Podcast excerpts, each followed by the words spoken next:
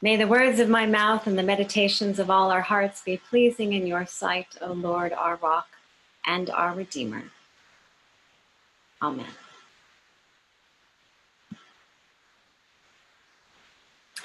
Neither rain nor sleet nor dark of night shall stay these couriers from the swift completion of their appointed rounds. Sound familiar? It's the famous Postal Service oath, often referenced in regard to our own US postal system and also the system in the U United Kingdom. And as I was reflecting on the scripture readings this week and Paul's letter to the Romans, I remembered this oath and I began to wonder if the writer was influenced by Paul. For I am convinced that neither death nor life, nor angels, nor rulers, nor things present, nor things to come, nor powers, nor height, nor depth, nor anything else in all creation will be able to separate us from the love of God in Christ Jesus our Lord. You know, sometimes I think we act as if the early Christians were, were all happy with one another, passing the holy kiss of peace and setting such an extraordinary example of loving everyone in their house churches. When in fact, we also know that there was plenty of infighting, theological debates, legalistic religious debates, casting each other out in of the church for heresy, thank you, bishops, debating Jesus's humanity and divinity and debating the role of the Holy Spirit on and on and on. Paul's letter to the Romans in all its complexity, poetry, and detail is attempting to address what is happening in the current day in Rome. And this passage that I just quoted is rich in theology. And it's Paul sharing in what it would be modern in his time, a litany of the barriers that Christians put up with one another and that society was putting up between peoples. Christians versus Gentiles, Gentiles versus the Jewish people, Romans versus Christians, and so on. Think, give to Caesar what is Caesar's and give to God what is God's. Nothing can separate us from the love of God. Paul, preaching to the Christian community in Rome, is naming all of these arguments. And for us, we have taken this very familiar passage. I think it's one of the most popular of the New Testament and one of the most well known. And we have used this scripture to, as a way to address our own trials and tribulations our personal ones, ones in our communities, of barriers that we have encountered on our own journeys. And Paul's statement of the permanence and presence of God's love is one that we've often also claimed when we lose someone we love to death. And we have shared this scripture at funerals for comfort. And yet, I do not believe that we need to wait until our funeral or the funeral of those that we love to turn to this scripture for hope and assurance. I think we can use this passage as our passport to discipleship. Paul's saying in Romans that there is this foundation of love, and he's saying, get out there. God will be there. So, what are you waiting for? Paul again is naming that call to discipleship. And some of you know this is my own journey as well to examine because a few weeks ago I preached on Dietrich Bonhoeffer's book Discipleship. And I quoted him as saying, Stop discussing and start obeying. But then the question becomes well, what happens when we do? Bonhoeffer notes that for us to answer the call means that we are to be put in a situation in which we must call upon our faith in order to be transformed. And once we step into that place, there is no going back. And I began to wonder about those moments for the disciples when each of them suddenly knew that there was no going back. And then I began to think about times in my own life in which there was something that I said yes to when I encountered the moment in which I knew I was beyond the point of return. the disciples when they initially said yes to Jesus. There must have been so much excitement, synergy, hoopla, bonding, emotion, all these things happening in their relationship building with one another and with Jesus as they traveled and spread the good word. It must have been extraordinary, that movement of the Holy Spirit. And then at some point, reality set in for them. And I don't know when, but I wonder how it felt when it did. When they realized that they were beyond the point of turning around. And even though the going was not easy, there was no turning back. And I began to think about an experience in my own life in which I was beyond that point of return. And some of you have heard my story from last spring of May. When I think about discipleship and the point of no return, I think about my own experience rappelling down Commerce 2 downtown, a 40 story building. And it all began last spring when you become the member of a board, you fundraise for the organization. And I knew when I joined the Philadelphia Outward Bound School Board that this was part of my job as a board member. And then people began to say that the best fundraiser they ever did was this one particular event. And it happened on one day and it happened downtown in Commerce 2. And then they explained that the event they were talking about raising money for was called Over the Edge, in which board members and other community members would sign up to rappel off a 40 story building as a way to raise money. Now, I've rappelled and I've rock climbed, so I thought it was a pretty exciting opportunity. Though I have to say that the, the, the idea of it being a 40 story building was a little intimidating. But because I have great confidence in gear and outdoor things, I thought, well, I'll be fine. And so I, I jumped on the bandwagon with the other board members and we began to advertise this event and I crafted my emails and I talked about it at parties and coffee shops and tried to really gather support and spirit around this event.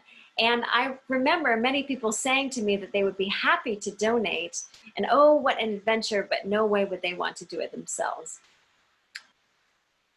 People say that you know you're called to do something when you are excited about it and nobody else wants to try it. Which I think you can also look at with the view of discipleship. I can imagine the disciples getting excited and bonding with one another and other people looking at them and saying, no way do I want to be a part of that craziness. Well, it came to the day of the event. It was May 19th of last year, called Building Adventure, and it was an adventure, all right, I can tell you that. I showed up downtown at Commerce Square. You may have been there yourself. It's a big plaza with a fountain, and they had this giant TV screen set up where they were had close-ups of everyone who was beginning their rappel at, at, the rooftop you could see the close-ups. So I go in and I check in and then they hand you your gear, your helmet, your full body harness, your gloves, and then they take you over and they begin to talk you through a little practice. People are joking and high-fiving, there's all this bonding happening, and they clip me into a, a test gear set. It's like a little triangle with ropes hanging off it. And we're talking, I'm dangling maybe a couple feet off the ground, and they say, okay, here's your brake hand and here's how you use it. And so I begin to practice and they're coaching me and I'm hanging out. We're having a great time. You know, a couple feet off the ground really is not that, that scary. However, after they unclip me, they send me over to stand with the group while we wait. And we're standing there in the plaza in this little group. And you can hear the announcer announcing people beginning their descent off the roof over on our right. And they look tiny up there. And then on the left, they've got the screen and people are doing cheers as people come down. And so there's still a bunch of energy, but I'm beginning to get this sense in, in the pit of my stomach that makes me feel like Daniel going into the lion's den. So then they call our number and off we go. We march across the plaza and enter into the freight elevator. And up we go to the 40th floor where we exit out down the hallway and into an office where they've taken the window out. So we climb through the window onto the uh, rooftop area where it's all set up and they've got three coaches on the three diamond points on the roof there and each diamond has a person exiting out onto the side of the building. I'm still feeling pretty good. I'm a little nervous, but I've worked with a lot of equipment, so I, I think I've got a handle on it.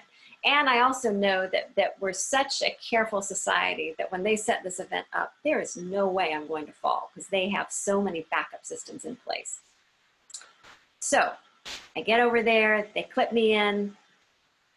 I'm in sitting in the diamond and I'm talking to the coach and we're having a great chat here.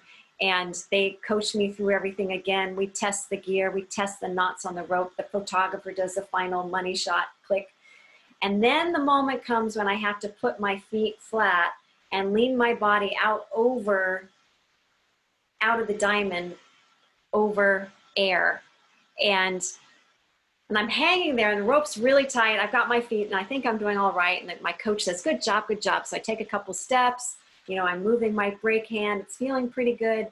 The coach waves at me. There's one more photograph and I am off. I'm feeling like I've got this. And in a few minutes, I'm about a quarter way down the side of the building. And the coach is now a little distant. And I look down and I think to myself, I have a long way to go. The rope feels heavy. I had my hand constantly on the brake to feed the rope through, and it is heavy because think about 35 stories of gravity on that rope. And my harness, which starts at my shoulders and goes down through my hips and all the way down to my legs, feels tight. I can feel it crushing my rib cage. And my my feet are dangling like this because the building is so far away i can't reach out and rest my feet on the building and i can feel the harness digging into my legs as my as my legs dangle. And i have a moment of feeling that i've entered into an ordeal that i had no idea would be this hard through all the excitement and the energy i'm now in this place and yet i also know in that moment there's absolutely no turning back that the only way now is to continue on the journey despite my personal discomfort, despite the fact that now there is no one close to me to cheer me on. But knowing that I have the safety of the harness and that I will get down safely if I choose to persevere. And I think this has many parallels to, to discipleship.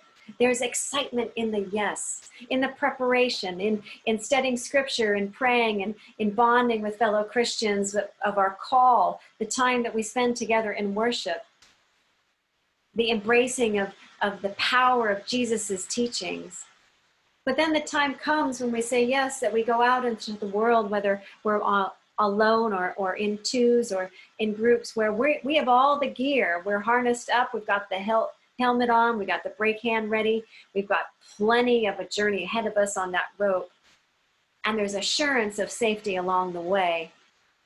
And the beginning isn't hard, but then it becomes hard. That moment of realization of the long journey.